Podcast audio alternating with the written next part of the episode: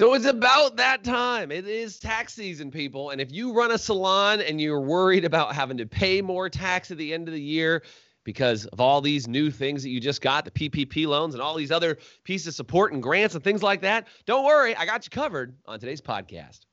Salon owners are some of the most amazing people on planet Earth.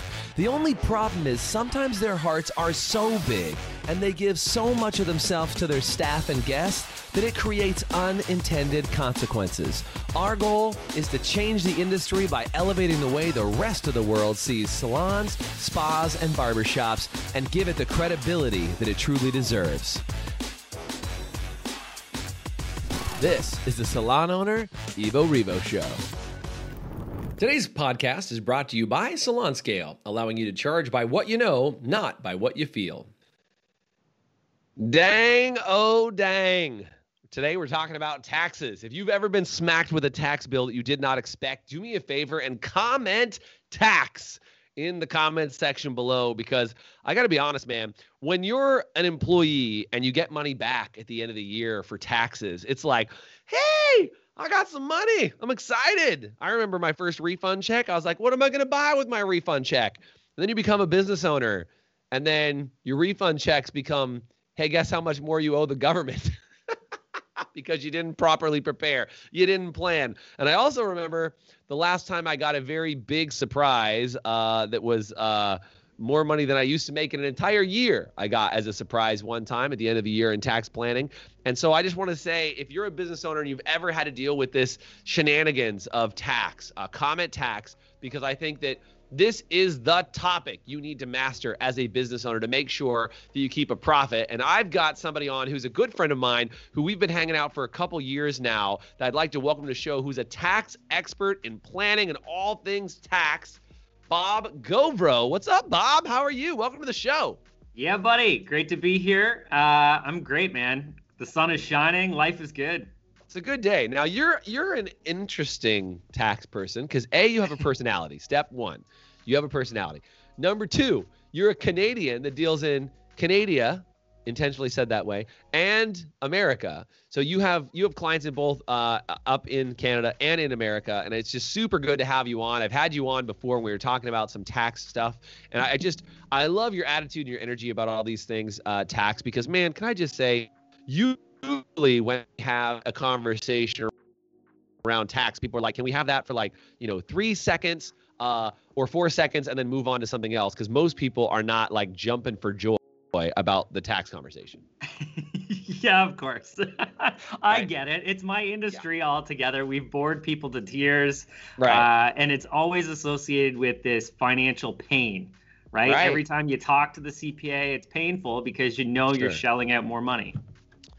Well, and we've we were talking about this kind of right before we kicked the show on, right? Is that a lot of times you talk to your CPA, and, and I've had this experience, Bob, where like, you know, my first CPA like found me some extra money I didn't have, and then my next CPA was like, well, wait a second, you can't really write all these things off, and then every year it kind of becomes this downward slope to like, how much can I how much more can I possibly pay the government? And I think, you know, we get into this place where this isn't a tax avoidance strategy or it's like like I don't want to pay money, but I want to pay the fair share and if there's a write-off or something that I need to be aware of, I'd like to know what those things are in my business. And if you're a salon owner and you want to find out about more write-offs, comment write-offs. We're going to talk about that today and we're going to talk about just kind of in general how tax planning can really save you from this in general. And by the way, Bob, hopefully you can hear me on this one too.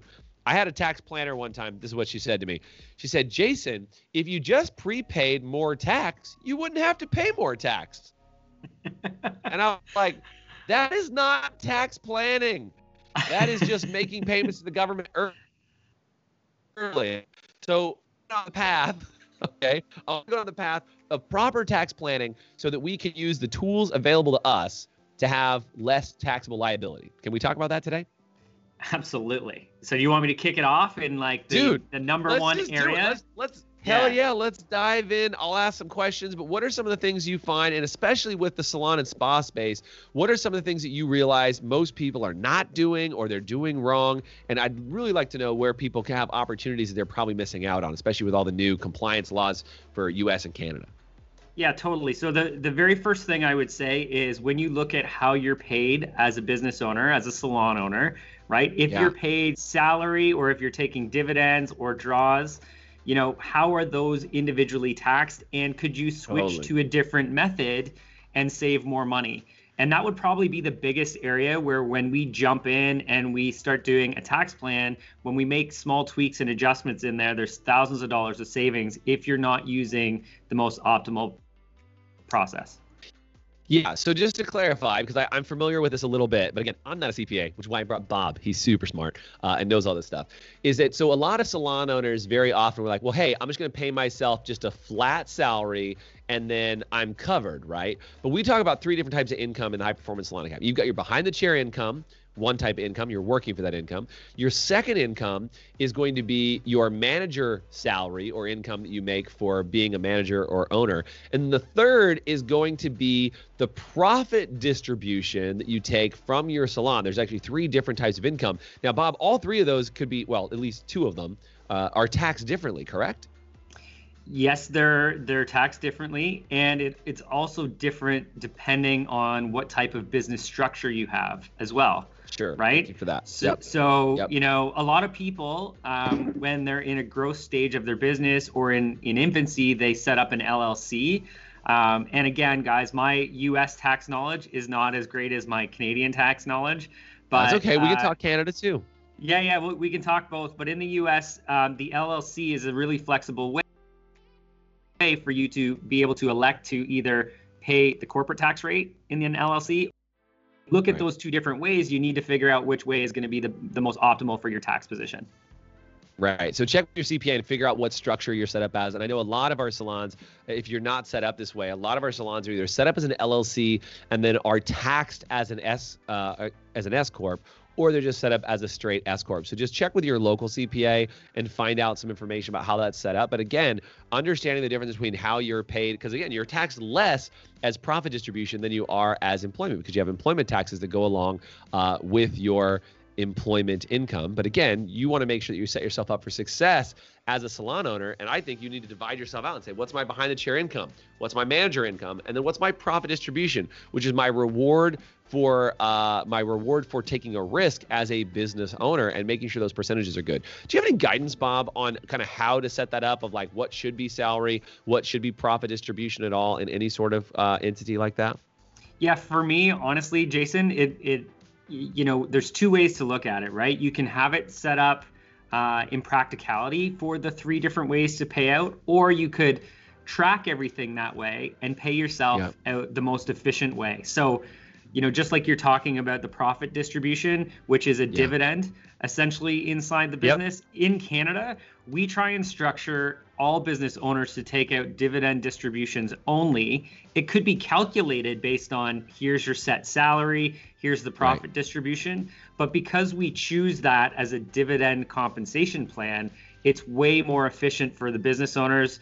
Uh, so, any Canadians out there, if you're not doing a dividend plan, you're probably paying an extra $5,000 too much. And it's an Yikes. easy switch. Yeah. Dude, that's every helpful. year super super helpful and again great tip for you uh, uh, canadians that are out there and again there are ways you can change that inside uh, your you know us based salons as well so be aware that's a great tip bob what are some other areas that you often see that are kind of like places that people just miss out on tax savings or just don't know that those things are available to them again us or canadian what are some of the other areas besides how they pay themselves that you find that there's opportunities for them to reduce some liability yeah, so one of the questions that we get, probably the most common one, is where should we spend our money so that we don't pay as much tax? Right? And right. O- often, yeah. sort of right. as a joke back, I say, well, spend it on me and I'll help you save the tax. And two, you know, if we totally. spend time working on strategy, then we can come up with a really good plan. But one of the things I want to make really clear to the salon owners is that um, if you're spending money, so let's say you're spending $100 to try and save tax money, you're really only saving maybe 30% of that, and you're still out cash flow of 70%, right? You're out $70. Yeah. So if you're looking to spend something just for a tax deduction, don't do it, right? right? Keep yeah. that cash. Let's pay extra tax, but you know, if there's ways that we can focus on strategic timing uh, or other opportunities to claim expenses we're already actually paying for, those are the really good questions. So, So to jump into those, Jason, one of the things that I feel like a lot of people miss out is on the home office expense or the yeah. um, you know the the home or the cottage uh, conference rental that that you get to put through for for business taxes and getting that totally. deduction. That's like that's deal. a big one, so, right? So let's talk about that for a second. Let let's say let's say that you as a business owner because we because I, I use this deduction too is that this is something where let's say you as a business owner you've hosted an event for your company at your house right you yep. throw a backyard barbecue but you can technically and correct me if i'm wrong on this bob is that you can lease your house from yourself for from the company to do an event correct absolutely yep so the only right. the only characteristic that we have to keep in mind, Jason, is it has to be fair market value. So you right. can rent it from yourself or you can rent it from the guy down the street. You know, you need to look at what your space would uh, qualify for for fair market rent, and you can deduct that inside your business, which is huge when it doesn't cost you anything to get access to your home space, right? Right, and that's separate. And I hope some of you guys catch this. I'm just making sure. Correct me if I get any of this stuff wrong, Bob, because like I'm still a newbie trying to learn this stuff every day, right? I don't get to study tax code as closely as you do, have that intimate relationship with it.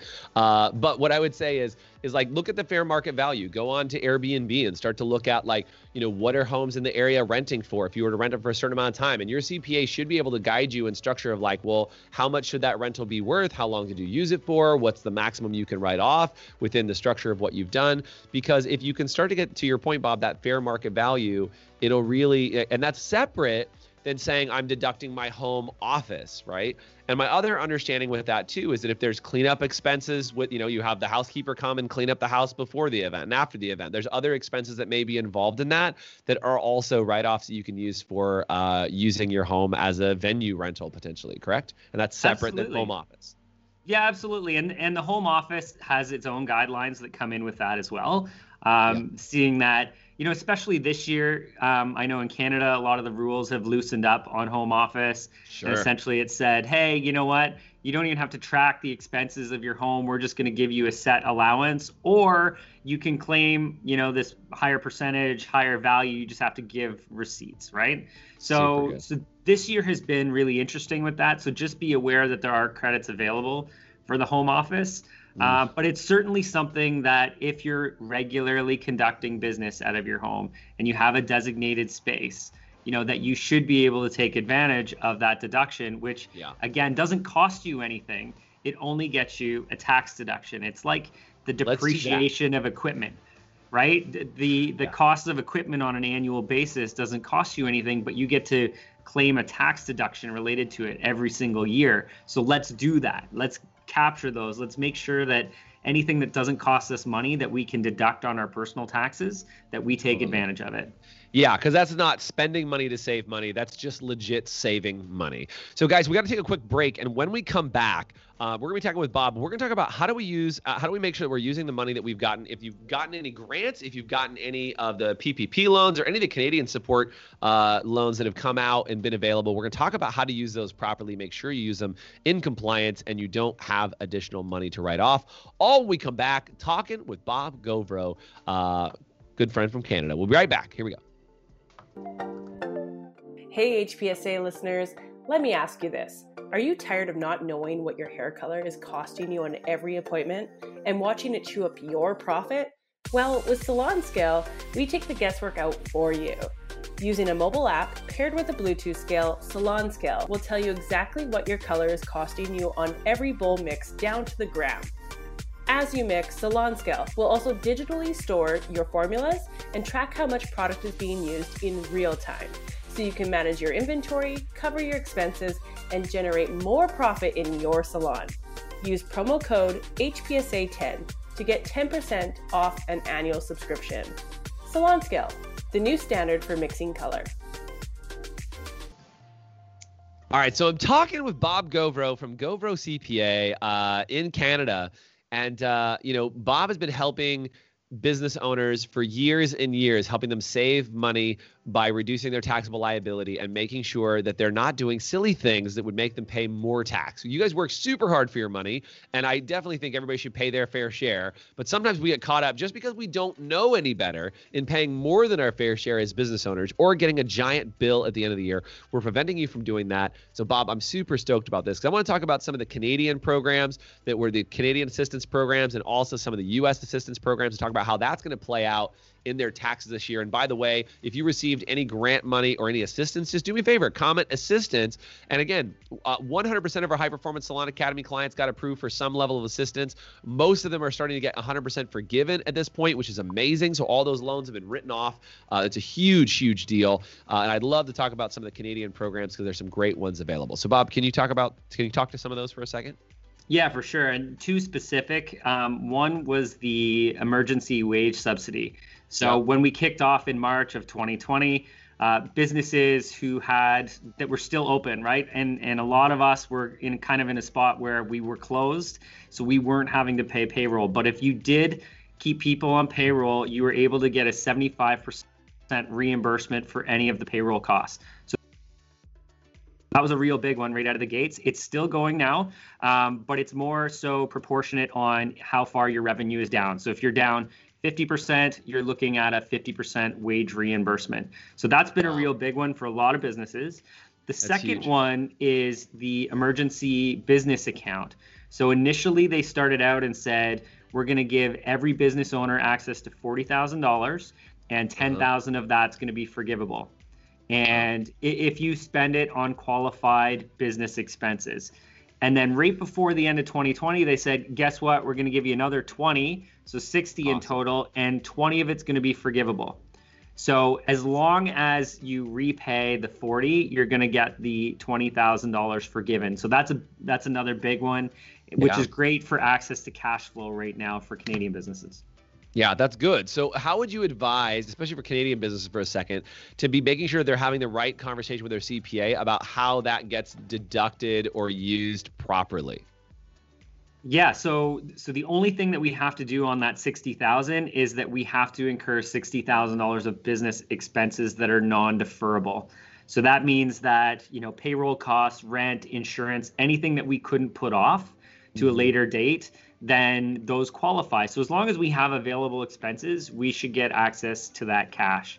The only thing is with uh, the Canada Revenue Agency, which is the Canadian tax uh, agency, they're saying that as soon as you get access to that money, it's deemed that you're going to get $20,000 forgiven. So you have to pay tax on the 20. Ah, the, okay. So the tax because thing. the tax is given. All right, that's good to know. So because the tax has been given, it's been given to you as basically income, you still have to pay tax on that.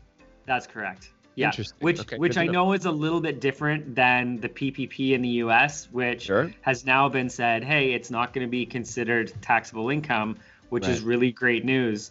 All of the Canadian programs where there's anything that we've received that we don't have to repay, yeah. all the Canadian businesses are going to have to pay tax on that. Pay tax. Which okay, so that's super important. I mean, good to know. Which is okay. Yeah, I mean, look, this is still this is still free money we're talking about, people. So you're you're you know this is an important detail to be aware of. Is that like even though America and Canada have some slightly different regulations, just the importance is you understand what yours are and you'll be able to follow through. So let's talk PPP, EIDL. I know you're not quite as versed on that as much, Bob, but you probably saw some good resources for us on there. But what are some of the things for the EIDL and PPP that are just important for us to be aware of here in the states? Uh, yeah. Again, my my knowledge and awareness in those programs isn't as okay. high as I would like it to be. I totally understand. Um, I appreciate the disclaimer.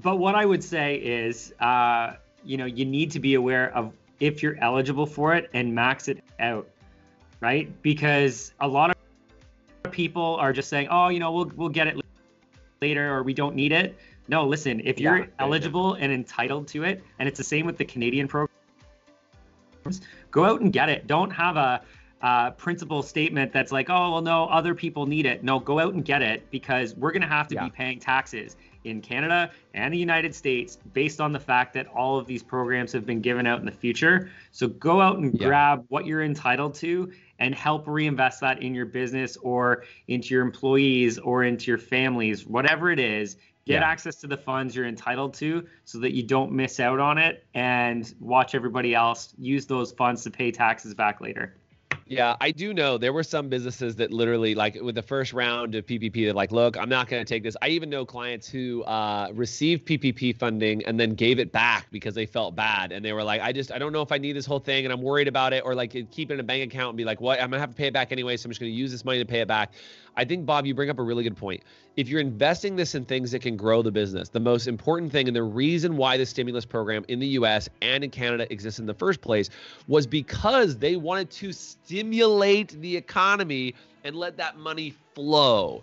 That was the whole point was money stopped is what created the problem. And so when money stopped flowing to your business, it stopped flowing out of your business to the people that it, that needed it the most. So remember that your job is to use that money that was available to you and make sure you're applying for the funds that you can receive. And again, remember, especially for PPP and EIDL funds, a lot of those uh, were actually, in, in a lot of cases, are being completely forgiven. I'm not promising that. You still have to apply and see what happens, but just be aware that as some of those things get forgiven, it's a really important thing for you to be in. And using that for your business can be really, really helpful. And putting a good plan in place is important.